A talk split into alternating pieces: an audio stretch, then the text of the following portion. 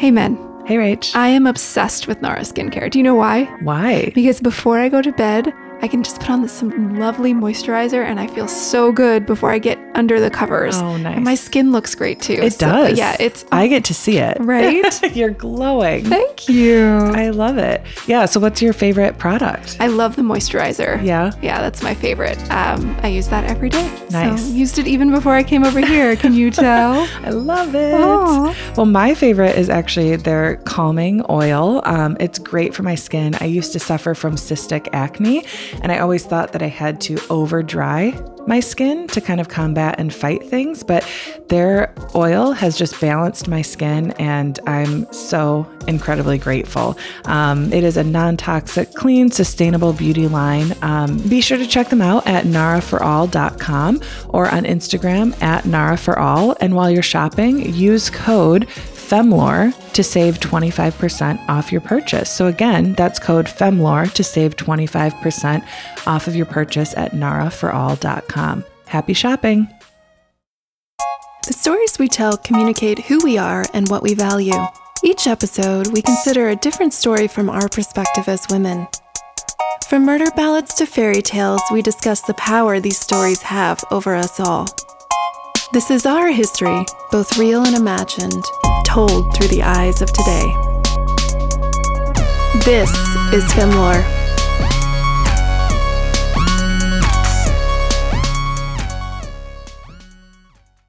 Hey, Andy. Good to see you on the podcast today. Good to see you too, Rachel.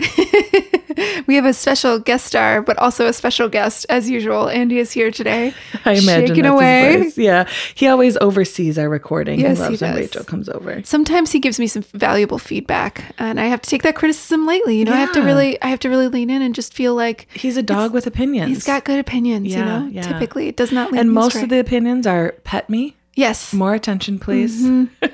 you, I said more attention. It's Can like I that's number three. Mhm, Yes, yeah, exactly. mhm, yeah. Uh, well, no, we're so excited for this week. We are going to be telling a very well known story, but Yeah. definitely one that we haven't um, explored in a while, um, telling the tale of Snow White. Maybe you've heard of it. Maybe you haven't. Definitely. And before we get into it, um, we do want to kind of let people know we're building off of the theme um, of celebrating Mother's Day. So this story will actually be having a special guest, my mom, Sharon. Sharon. Will be joining us, and um, the charity that she chose um, for their focus on empowering children, um, especially you know their amazing work that they do around mentorship, is Big Brothers Big Sisters. So if you want to check them out online, it's bbbs.org. Um, and Big Brothers Big Sisters helps children realize their potential and build their futures. We they nurture children and strengthen communities and can't do any of it without great mentors, volunteers, financial support. I actually um, feel very empowered by all that they do because I just I think it's such a great organization. And I had the chance of working with their now CEO Artis Stevens when I was at um, Boys and Girls Club. And he is just an amazing leader doing so many great things for this organization. So wanted to give them a shout out as well. And And if you if you can't donate, consider becoming a volunteer. I am a big sister. I have a very amazing little sister, um, and it's a very very great program. Good good uh, good times, and uh, you know it gets gets you out there with your even community. virtual mentorship right Yep, but it's all virtual right now, um, and it's been wonderful getting to know a very smart, amazing little kid. So I Awesome. would highly recommend it. Um, so if you can't donate, that's not something you can do. Definitely check out volunteering. It's it's a really rewarding organization. So Mm-hmm. take a look, and we will absolutely be donating um, from the podcast. And uh, all right, well, tell me the story of Snow White. Yeah, I mean, so you've probably heard it before, but um, we will be, you know, this is not just the Disney version. Um, surprise, surprise, we're using the Brothers Grimm tale. like a- they have so many on the stories. of Brothers Grimm lately. We really have Wow. been, but I mean, I think it just shows how impactful their stories Yeah, were and how much they spread. So, um, again, a story that we mostly probably all know or we know some version of it, but here we go. Yay! One winter day, a queen sat sewing at the window. As she looked at the snow beyond her ebony window frame, she pricked her finger on the needle, and three red drops of blood fell. How I wish I had a child white as snow, red as blood, and black as ebony, she thought. Before long, the queen's wish came true, and she lived only long enough to name her daughter Snow White. When the queen had been dead a year, the king remarried. His new wife was beautiful, but she was terribly vain. She had a magic mirror which only spoke the truth, and when she would ask the mirror, Mirror, mirror on the wall, who's the fairest of them all? It always answered, You, my queen, are the fairest in the land. The years went by, and Snow White grew lovelier each day. One day, when Snow White was in seventh year, the queen asked her looking, gra- her looking glass, Who is the fairest of them all? The mirror answered, Snow White is the fairest in the land. The queen's envy and rage grew around her like weeds until she couldn't bear it, and she called a huntsman to her. Take the child into the forest and kill her, the queen commanded. Then bring her heart to me. The huntsman obediently took Snow White into the forest, but when he had drawn his dagger, she begged him to spare her life. I'll hide in the forest forever, only please don't kill me, she said. Relieved, the huntsman agreed and brought the queen back the heart of a wild boar that he had killed on his way back to the palace. Snow White did as she promised and ran deep into the forest, cutting her feet on stones and scratching her cheeks on thorns. As evening fell, she spotted a cottage and went inside, where she found seven plates of food laid out on the table with seven forks and seven knives, seven cups of wine beside them. She took a little bit of food from each plate and a sip of wine from each glass. Then she lay down on one of the seven beds and fell asleep. Late in the evening, the seven dwarfs who lived in the cottage returned and were taken aback when they found their food partially eaten, and they were even more shocked when they found a little girl with ebony hair and pale skin sleeping peacefully on one of their beds.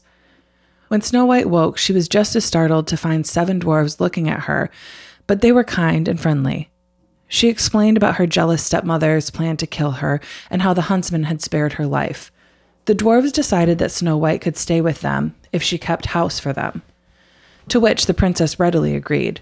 And so, each day, when the dwarves went out to work in the mines, Snow White stayed in their cottage and cooked and cleaned for them, and they all got along very happily together. The queen was very happy too, believing that she had eaten Snow White's heart. But the next time she asked the mirror, Who is the fairest of them all? the answer was still Snow White, and she realized that the huntsman had betrayed her and Snow White was still alive. Then the queen devised a plan to kill Snow White herself. She disguised herself as an old peddler and went to the cottage where Snow White was staying. She offered up a pretty pair of stay laces, and when the trusted child and when the trusting child let her in, she laced her stays so quick and so tight that the child's breath left her and she fell down as dead. Now I'll be the fairest of them all, thought the queen, and she returned to the castle. But soon the dwarfs returned and cut the laces of Snow White's stays, and she began to breathe again. When she told the dwarves what had happened, they said, Surely the old peddler was the queen in disguise. You must be careful while we are away and not let anyone into the cottage. It didn't take long for the queen to realize that her plan had failed, for her mirror still insisted that Snow White was the fairest in the land. The queen's rage fumed, and she used wicked witchcraft to make a poisonous comb. This time, when she appeared in disguise at the dwarf's cottage, Snow White refused to let her in, but the old woman convinced her to at least have a look at her wares. The child was so enchanted by the comb that she let the woman in and allowed her to comb her hair. No sooner had the poisonous comb touched her than she fell to the floor, still as death. The queen left, congratulating herself, but luckily the dwarfs soon returned and took the comb from Snow White's hair, and she awoke almost at once. When she learned from her magic mirror that Snow White was still alive, she swore to herself, Snow White will die, even if it costs me my life. And then she used her magic to make a poisonous apple. The apple was so beautiful that anyone who looked at it could not help but longingly want for a bite. One side of the apple was pale and the other was red, and if anyone ate a piece from the red side, they would die at once. The queen dressed herself in a new disguise and went again to the dwarf's cottage. I can't let you in, Snow White said when the old woman approached. Oh, well, she replied, I'll soon get rid of my apple somewhere else. And she held up the apple, which was so beautiful Snow White could not help but longingly want a bite. Oh, but I dare not take anything, the girl cried. Here, said the old woman, I'll share it with you so you can be sure it's safe. And she cut the apple in two halves, giving Snow White the red half and keeping the pale side for herself.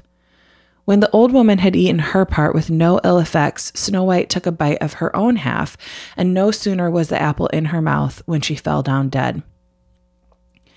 Then the queen knew that she was victorious at last and returned to the palace where the mirror confirmed she was indeed the fairest in the land once more.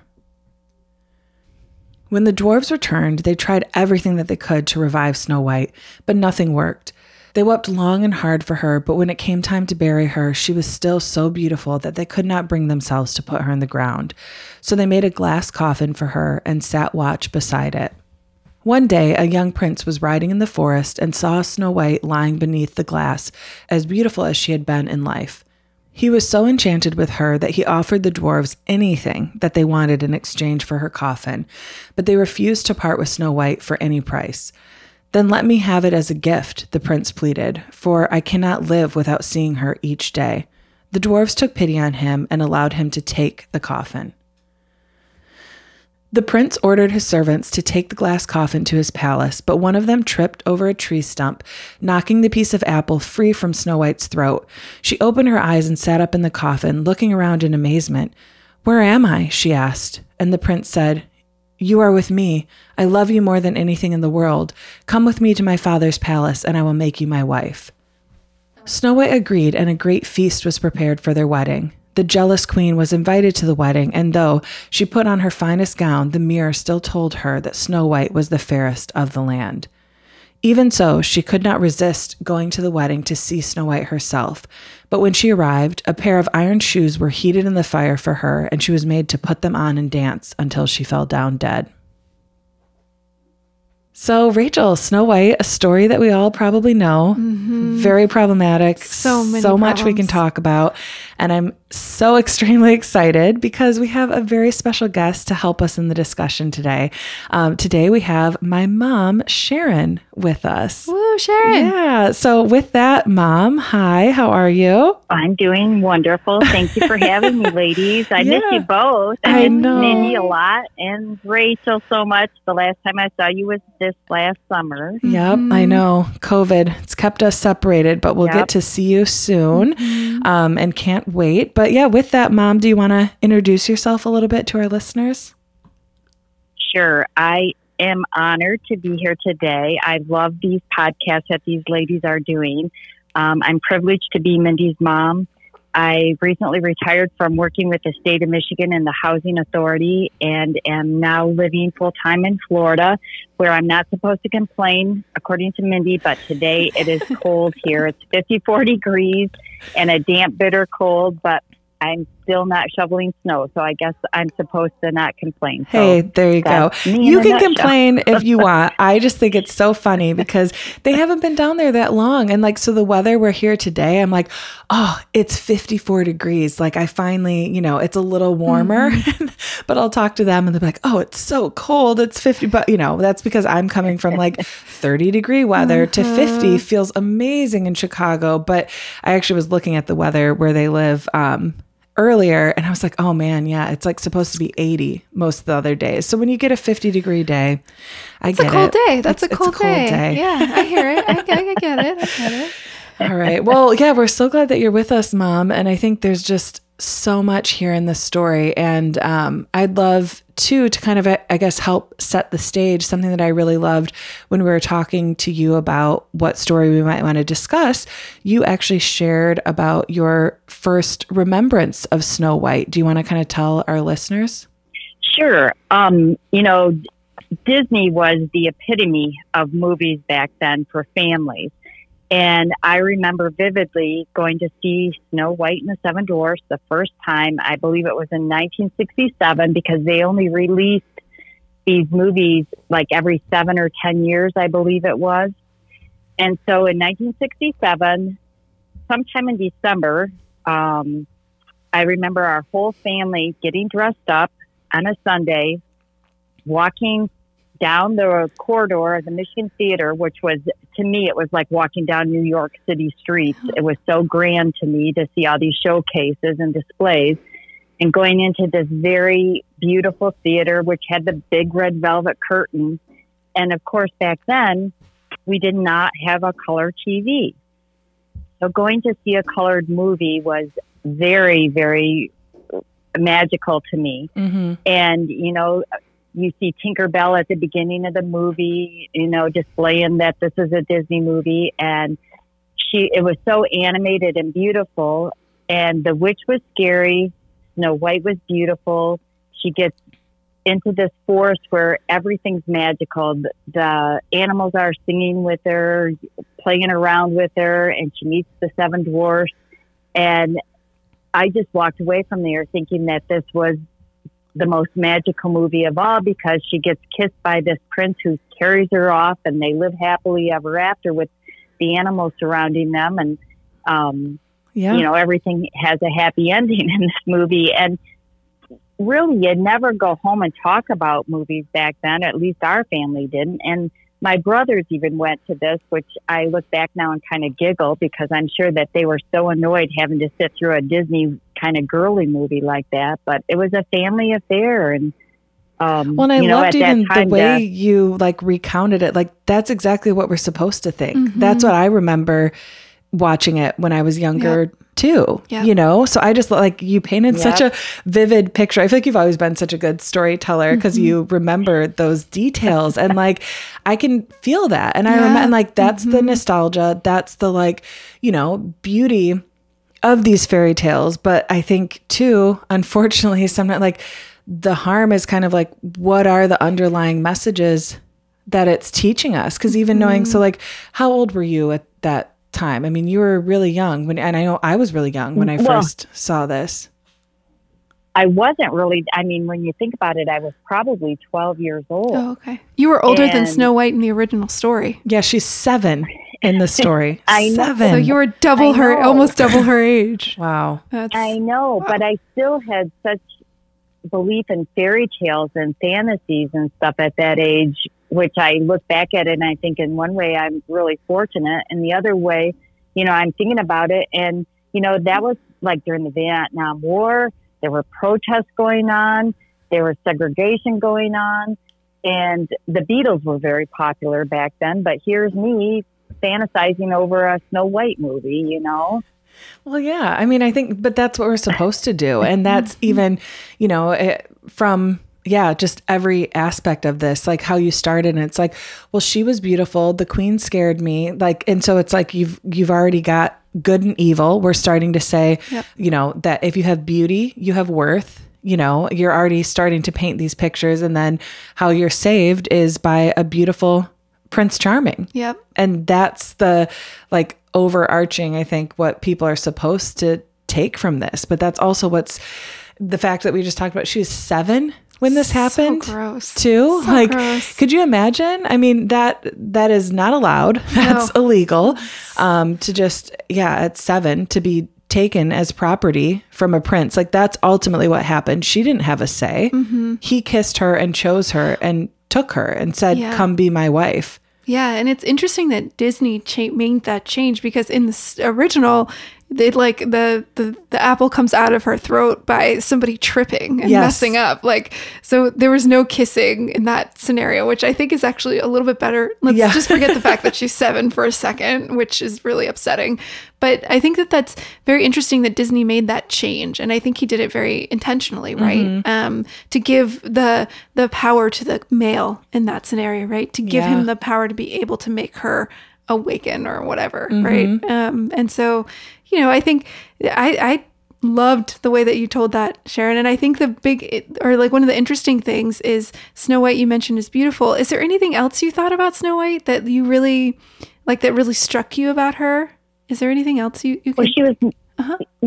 she was magical to me. You know, she Mhm. could sing. She could, you know, it's like she got to live with these seven dwarfs. Which now I look back at it and I think that's kind of weird that she's living with these seven small men who, you know, like why would you think that that was okay in any way, shape, or form to have this young girl out there in the woods like that? But yeah, she was magical. She could sing, she could Mhm. dance, she could talk to the animals. The birds were lighting on her fingertips.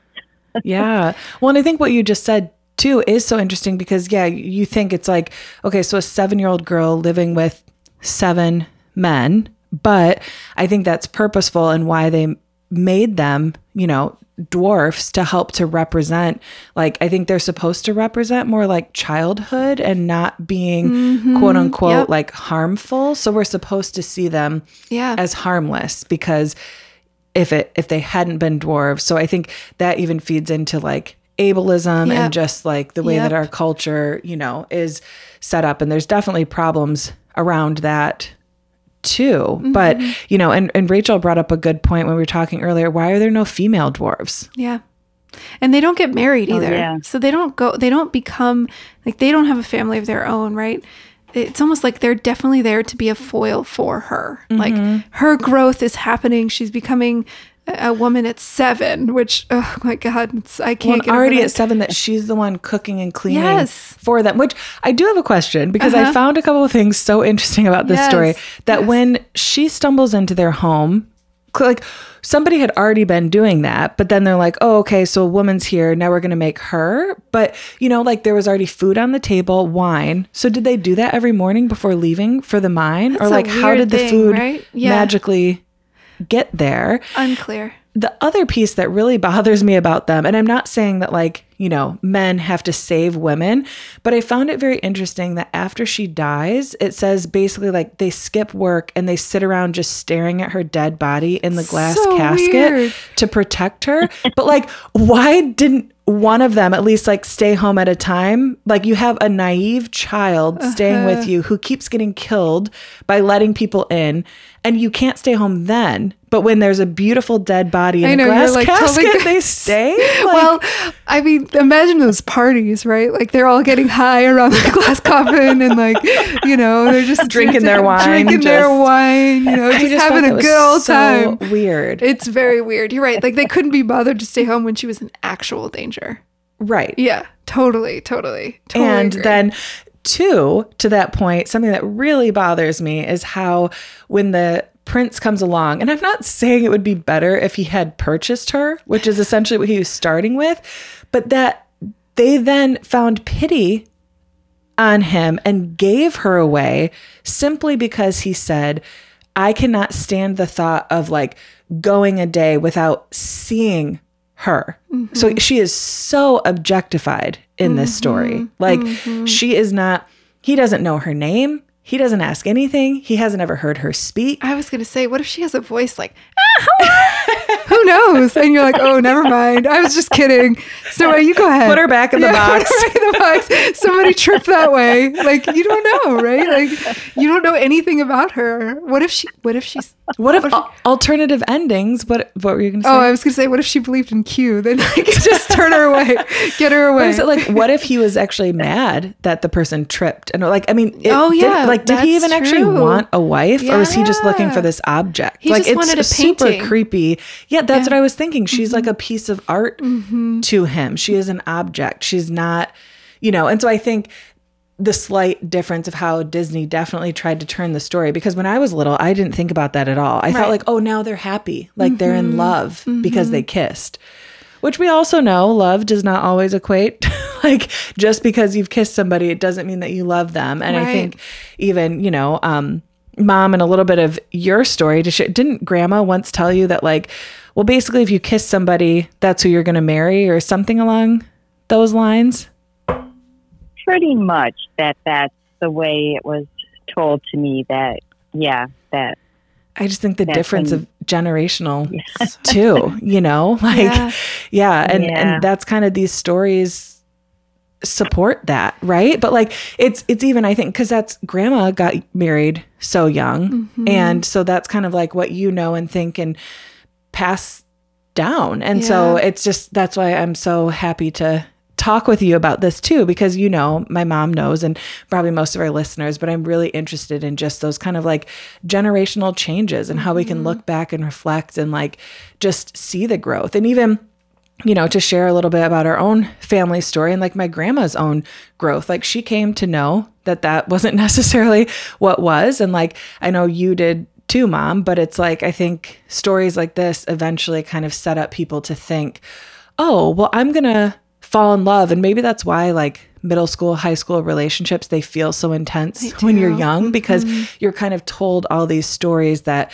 it's going to turn into just this perfect mm-hmm. Ending and that, you know, if you date somebody or if you kiss somebody, then they must really love you. But we know that that's not always the case. Totally. And I think also the other part of this is like there's no consent on her side. Mm. You know, and in the Yes. Disney version, he just kisses her. That's not that that is not okay. Like Yeah. she didn't she wasn't she wasn't awake. She didn't know that that was going to happen to her. Right. Yeah, it saved her life, but see, I think that's where the indoctrination gets to, for us, right? For women. Um, and being used in that way. Like that's okay because we've been taught that oh, he's just kissing you and now you're going to awaken. Yeah. But like that's so disturbing. That is so disturbing. Yeah. If you take that a step further and think about how, you know, we- it's just the objectification takes away your your ability to have any autonomy, and that's Right. disgusting. That's really upsetting. And I think you know, again, Disney did that very intentionally. I think the Grimm brothers didn't do that, which is interesting because we don't actually know. I guess at the end she does end up going with him, but she could have like right then just ran from the coffin and been like, "Never mind, no, I'm good." Right? like there was a slight point where she had a choice. It does say Snow White agreed. Yeah. But we don't know. I mean, it literally he says, "Come with me and to my father's palace and I will make you my wife." We don't even get like a quote of her saying anything. We just get Snow White agreed. Yeah. yeah. So, but at least she agreed, right? And he didn't. What a marriage proposal. Yeah, right. Oh man. To a Lord. seven year old. Yeah, right. To a seven year old. Oh, Yeah. so gross. I definitely thought she was older in the I mean, and maybe it's because I was so young watching Snow White, and I think that too is purposeful by Disney, Oh, Disney but definitely they made her definitely make her like look a lot older. Definitely. But hearing this, you know, I mean, it's much like Beauty and the Beast, as we talked about before Mm-hmm. and discovered that originally was basically written and it's a story to tell young girls like this how to handle when they're married off to old, wealthy men. Horrible To be able to appreciate that, like, this old, beastly man is going to take care of them. Mm-hmm. But so clearly, this was happening and kind of a normal thing if Yeah. the age of seven was used. I mean, that's purposeful here. yeah. And and I, I assume you don't grow older if you're dead. Oh, yeah. So I don't know if she aged in the coffin. And even like, yeah, what's kind of the magic there? I guess. no, I feel really. I, this is. I feel bad for the witch because like her magic is clearly subpar, right? like, like she has to like attach it to something and then they just like take it out and she's good. You know right. what I mean? Like, it I never just- works. I don't know. I just feel like she might need to revisit, maybe take some classes, get a little bit better, Yeah. right? I don't know. Well, I think there's something there. Yeah, but what is it? Yeah, what is it with her though? A- And the Grimm brothers always depicting the stepmother as evil. Yes, Totally. Oh man, we have so many thoughts around this, Sharon. But what what do you think? What, why do you think the stepmother would be? What what are your thoughts? I don't know because the I don't know. It's like I try to think about the Grimm brothers because I think that their father died when they were young, and so they they I think they even grew up as young men to support their mom. So I'm like, going, where is that coming from, or was that just prevalent back in the day that the husbands died off and all these young girls or the families were being raised by a stepmother? I I don't know. well, yeah, I think more um, women probably did die in Yeah, it's definitely part of that. But a lot right. of a lot of these original stories were actually mothers, and the Grimm and they brothers switched changed it. it. to stepmother. Which is interesting then if mom I don't know, I hadn't heard about that or known, but yeah, if they if their father died, maybe they really had their mother on some pedestal, right? And so really wanted to like talk about stepmothers as being more evil or I don't know. I mm-hmm. I wonder too though and like because I mean as my own mom, you I have two older sisters. My dad was married before, so you played both mom and stepmom. So I think you have like a Yeah, a unique experience too because Yeah. I think culturally in society like no matter how good the relationship is and I mean mixed families like that can always be challenges, but like it's that's still that trope of like a stepmother being bad in some way is still kind of always put unfairly, I think, on in within blended families, whether it's stepmother, stepfather. I mm-hmm. think there's always kind of just a weird connotation there that as we see started how long ago? like all of these stories, you know, but she is a very interesting character. What were you going to say, mom? the the the queen yeah um yeah, like she has these powers and this vanity that are so Mhm. prevalent in this these movies and stuff, and you're like going, how how did that come about being back in that time period where they were writing these types of fairy tales? I guess I don't understand that. Yeah. Well, even, you know, so her her vanity and like what I thought that it was interesting too. So she talking to this mirror every day, like it ultimately became her downfall because mm-hmm. she was so vain that she like, you know, seeing that this other woman kind of quote unquote like won or was the fairest, she's like, well, I have to see how beautiful she's going to look at her wedding. So she ultimately has to oh, go. Oh, yeah, we forgot to talk about that. Part. And this part is what's I- because obviously this is not in the Disney version, but that she's punished and made to wear those heated iron shoes until she dies. Yeah. Yeah, and I think this this the stepmother story perfectly encompasses the women's double bind, right? Yes. Um, because you know she has she has to be competitive with Snow White because her value is her beauty. That's her value, and so society placed that on her. She has to, Uh, you know, I think her that right, and I think her, you know, her actions. I mean, she's trying to kill a child. Let's be real, that's not great. Right. But I think like she's in this corner and she's trying to figure out a way out. And, you know, the only way she can figure it out is to hurt somebody else. And I, I mm-hmm. feel like not at the killing level, but in my career, I've seen that with women, mm-hmm. you know, in, in, there's this mm-hmm. hyper competitiveness in relationships where like women are like, you stole my man and stuff like that, where it's like, no, like, that Like blaming the person, other woman instead of- yeah. that man was your person and he walked out he did that not Right. that you know like i think if some you know that's just a whole other thing oh but i think gosh. thinking about that bind it it feels like a bigger version of what we face all the time right as women And what you're saying is making me think about like I recently saw some post, you know, it's like how we always put the ownership on women. So even in that mm-hmm. situation, like another woman stole my man or mm-hmm. this and that, but it's like how often are we saying X amount of young girls got pregnant or X amount, you know, got an abortion or these certain things, you know, X amount of girls were raped or harassed instead of saying this many men yes raped women. Right. This many like men got mm. young girls point. pregnant. Mm-hmm. Like we s- still today put the ownership on women, which I think breeds into this competition.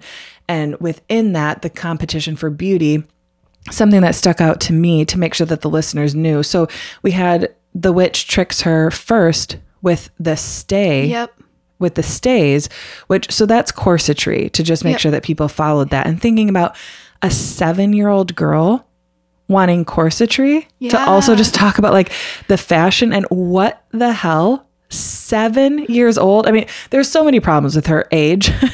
like, obviously, just being married off and all the things we talked about, but even thinking about like seven year olds being expected or that she's enamored and so like enthralled that she wanted those stays. Yeah. Yeah, it's true. And if you look at the symbolism of those things that that the queen tries to kill her with, that's also I think harkens back to your point, right? Of like it's a it's a comb, right? It's a it's a stay. So those kinds of things are very much feminine, right? In it traditionally, which like one taught fuck that, they're going to make you more beautiful that they're going to you know and my And mom's heard me talk about this a million times and i know our listeners had too Mm-hmm. but mom i'd love some of your thoughts on just that fashion i feel like it's i constantly see things and even today of like how it's still made to hold women back Yeah. we just recently were watching um we're actually my husband and i in, in quarantine you know still and kind of like well what could we watch? You know we've we've binged everything. So we're like actually we should watch like the marvel series in order because i have never really followed all the storylines. I'm just like yeah sure i'll watch that with you. So it's actually been really interesting but we watched iron man and pepper potts Yeah. his like you know sidekick the highest heels you've ever seen. Yep. The tightest skirts you've ever seen, all of these. And like she's going into dangerous situations, not equipped. And there was a scene where um, one of the women is like changing from her tight, high heeled outfit into her like superhero outfit. And it just made me think, and maybe this isn't like fully true, but you see those scenes in a lot of movies where like a woman has to change in like the back of a car. Somebody else is driving and then they're mm-hmm. distracted. But it's like we don't do that with men. We just like so over sexualize women and put them in these binds of like through clothing, you mm-hmm. know. So Pepper in this movie can like she's trying to walk over rubble in like 6-inch stilettos. And I just I hate that expectation that even in like danger or as a superhero, you're wearing high heels. Like the newest Wonder Woman that came Yeah. out. Mm-hmm. She's wearing freaking wedge heels. Like it even go I don't know. I just get so annoyed about high heels and the like they hold us back. They don't let us be as fast and powerful and strong as others. And you see this starting with a 7-year-old girl being tempted by corsetry. Yeah. Well, and I think it, it's it's ironic, right? Because that beauty is killing her, literally. Yes. And I think Whoa. that I don't know what they want us to believe there. Like it sounds like that those aren't good things, right? Like we're not supposed to like those things. right. Um so I, but we're supposed to uphold the expectation. So it's very confusing on what It Graham is wants. Mm-hmm. hard because, yeah, I mean, how do we find that balance? And mom, I know we've had these discussions, but like, how do you find that balance between like, you know, like I like to look nice and even like being okay with liking to have on lipstick or these girly things, but knowing that like your worth is still there without it. But Mm-hmm. mom, sorry, I feel like I went on a soapbox tangent and I would love kind of if you had any thoughts on corsetry or fashion and any of that stuff. Well, um, again, I'm going to go back to when I was about 12 and 13 years old, was when girls could start wearing pants to school. And Wow. up until that time, Wow. you had to wear a dress or a skirt.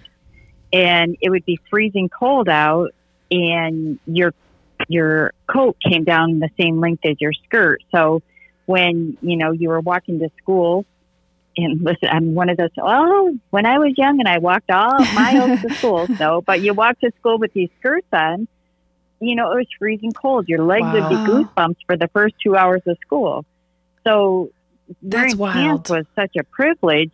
But my father believed that girls should wear skirts, so I could only wear them one day a week The pants. until I mean, yeah, the pants. And so as I got older, you know, then it became two days a week. I think by the time I graduated high school, I could wear them three days a week. But Wow. Mindy, you and I have had so many discussions about high heel shoes. I've they're horrible for you. No woman looks good walking in them because you have to practice it over and over again. They're just so uncomfortable. They're horrible for your spine, your back, your feet. Um, but yet, movies continue to depict that that's no matter what your powers are, or no matter what situation you're in, if you have stiletto high heel shoes on, it makes you look better. And Right. I just find because you have to be Yeah. sexy and powerful. You can't just be mm-hmm. powerful. right. And exactly. wow, I did not know that story, mom, That's about the like skirts and stuff. Man, I'm just crazy. very Oh, yeah. thankful for being able to wear pants right now because Yes. Well, or to have a choice. yeah, yes. exactly. That's no, I- that's it. Yeah. wow. Yeah, And to be able to if you if it's summer and you want to wear a dress, you can wear a dress. But if True. you don't want to wear a dress, you should be able to wear pants. Yeah, my I was I told you this before, Mindy, but I never saw my grandmothers in anything but dresses. Wow. You know, um, you know, they were both one lived to be in her 80s and the other was in her early 70s, but never saw them in anything but dresses because that's all they wore. Wow.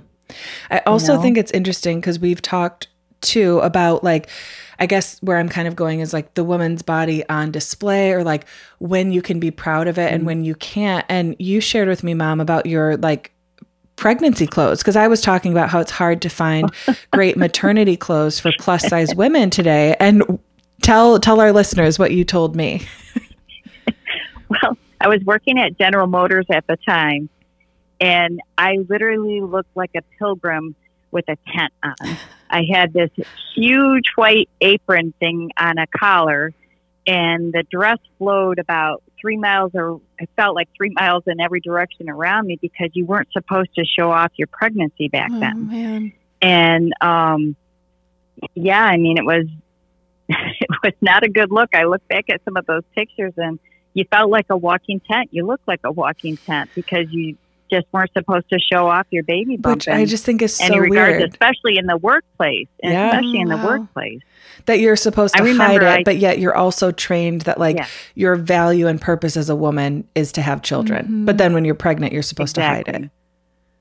Yep. Wow. And Mindy, I know I shared with you this story that when I was pregnant with you, and I didn't find out until I was pregnant a little while with you, but when I told them at work I was up for a promotion and in front of other people, I was told that I could kiss that promotion goodbye because I was pregnant again. Wow. And I mean, in this day and age, you know, that never would have flown. But back then, I just, I was crying because I thought, oh no, you know, I've done something wrong. Oh man. Wow. Yeah. I mean, in this day and age, hopefully people would be Oh, I- going to HR you- and be supported sue- or like sue, sue the company very quickly. But I think to your point, mom, like that definitely Yeah. still happens. We actually um, were talking with um, in a in a previous episode with Mia O'Malley. We were talking the story of Rumpelstiltskin and talking about just those expectations that are put on women. And um, you know, there's definitely studies that show men get a promotion when the workplace finds out that they have children because they're seen as like a good provider and a father and women are held back from promotion. So, yeah, I mean, sadly, I don't know how much that has changed. I don't know that it would be verbally said as Right. I straightforward in front as- of everyone you're today, right. Mhm. but it's definitely still common practice, which just is so upsetting.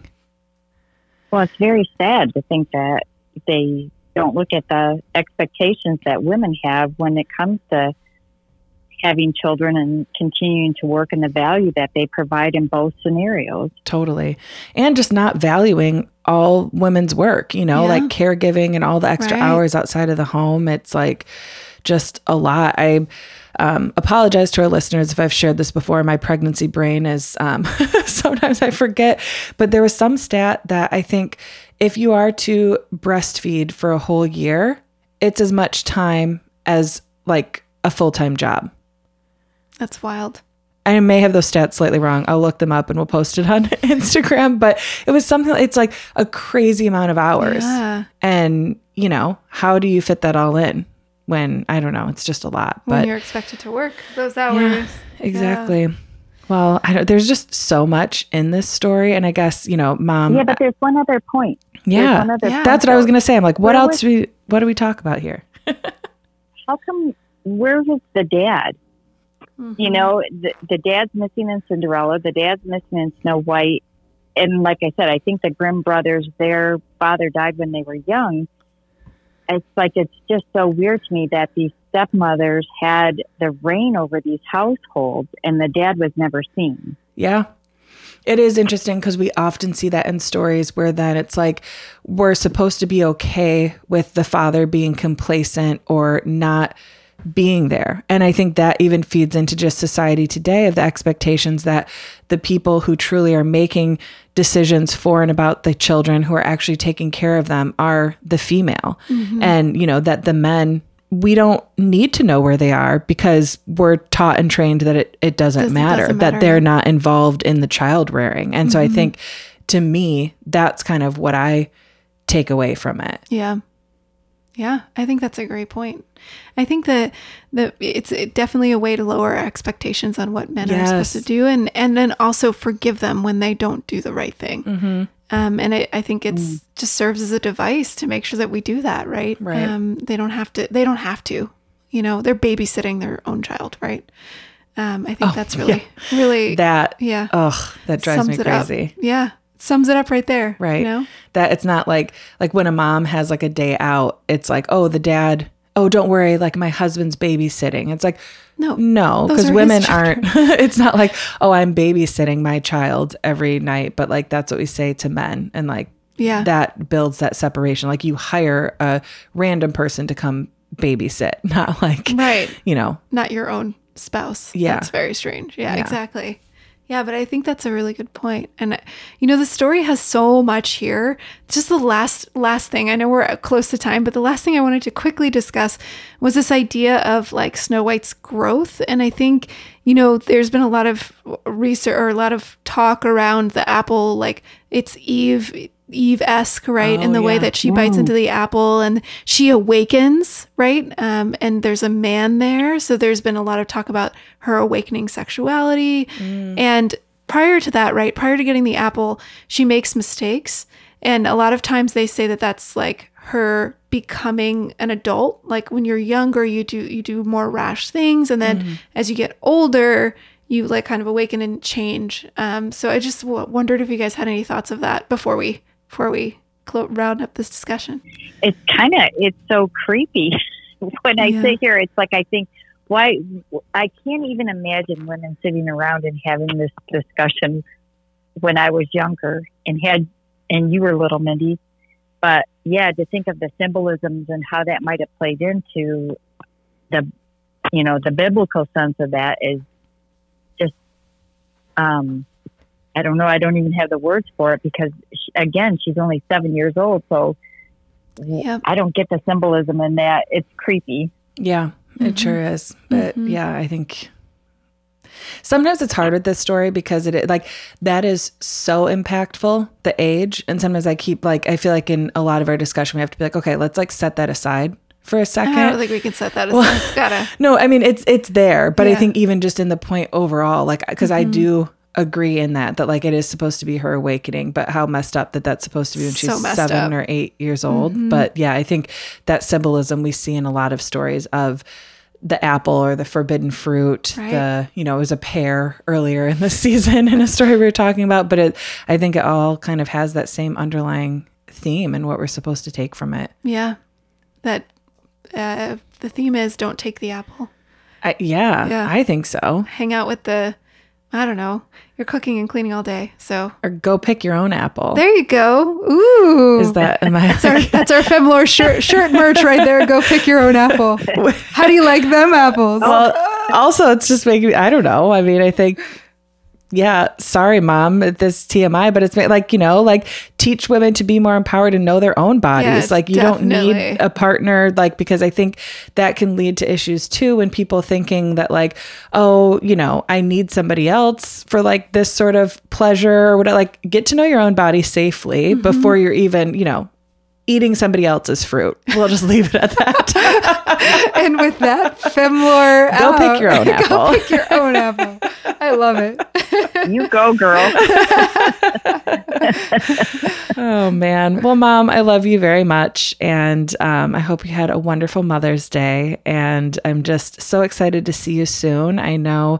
Um, yeah, it's it's been a, a long year, but for our listeners, obviously, I'm um, having a baby on the way, so my parents will get to come visit, which is so exciting, and um, meet the little one. But yeah, happy Mother's Day to you. Thank you for your insights, for being such an awesome mom, and it was so cool to hear about your experience with this story. well, thank you for having me.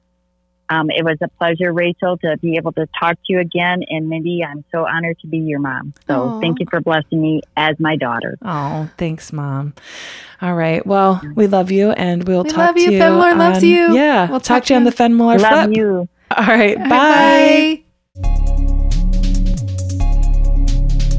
Thanks for listening. We'll be back next week with another episode, but you can always find us on Instagram at Femlore Podcast or visit us online at femlore.com. We love what we do, but we can't do it without you. Your listens, shares, and reviews keep us going, so please tell your friends about us. Femlore is produced by Mindy Scott, Rachel Marr, Aaron Crossland, and Lauren Crossland Marr. Audio engineering and music by Aaron Crossland. Research and coordination by Lauren Crossland Marr. And as always, canine support provided by Andy and Cody. Ow!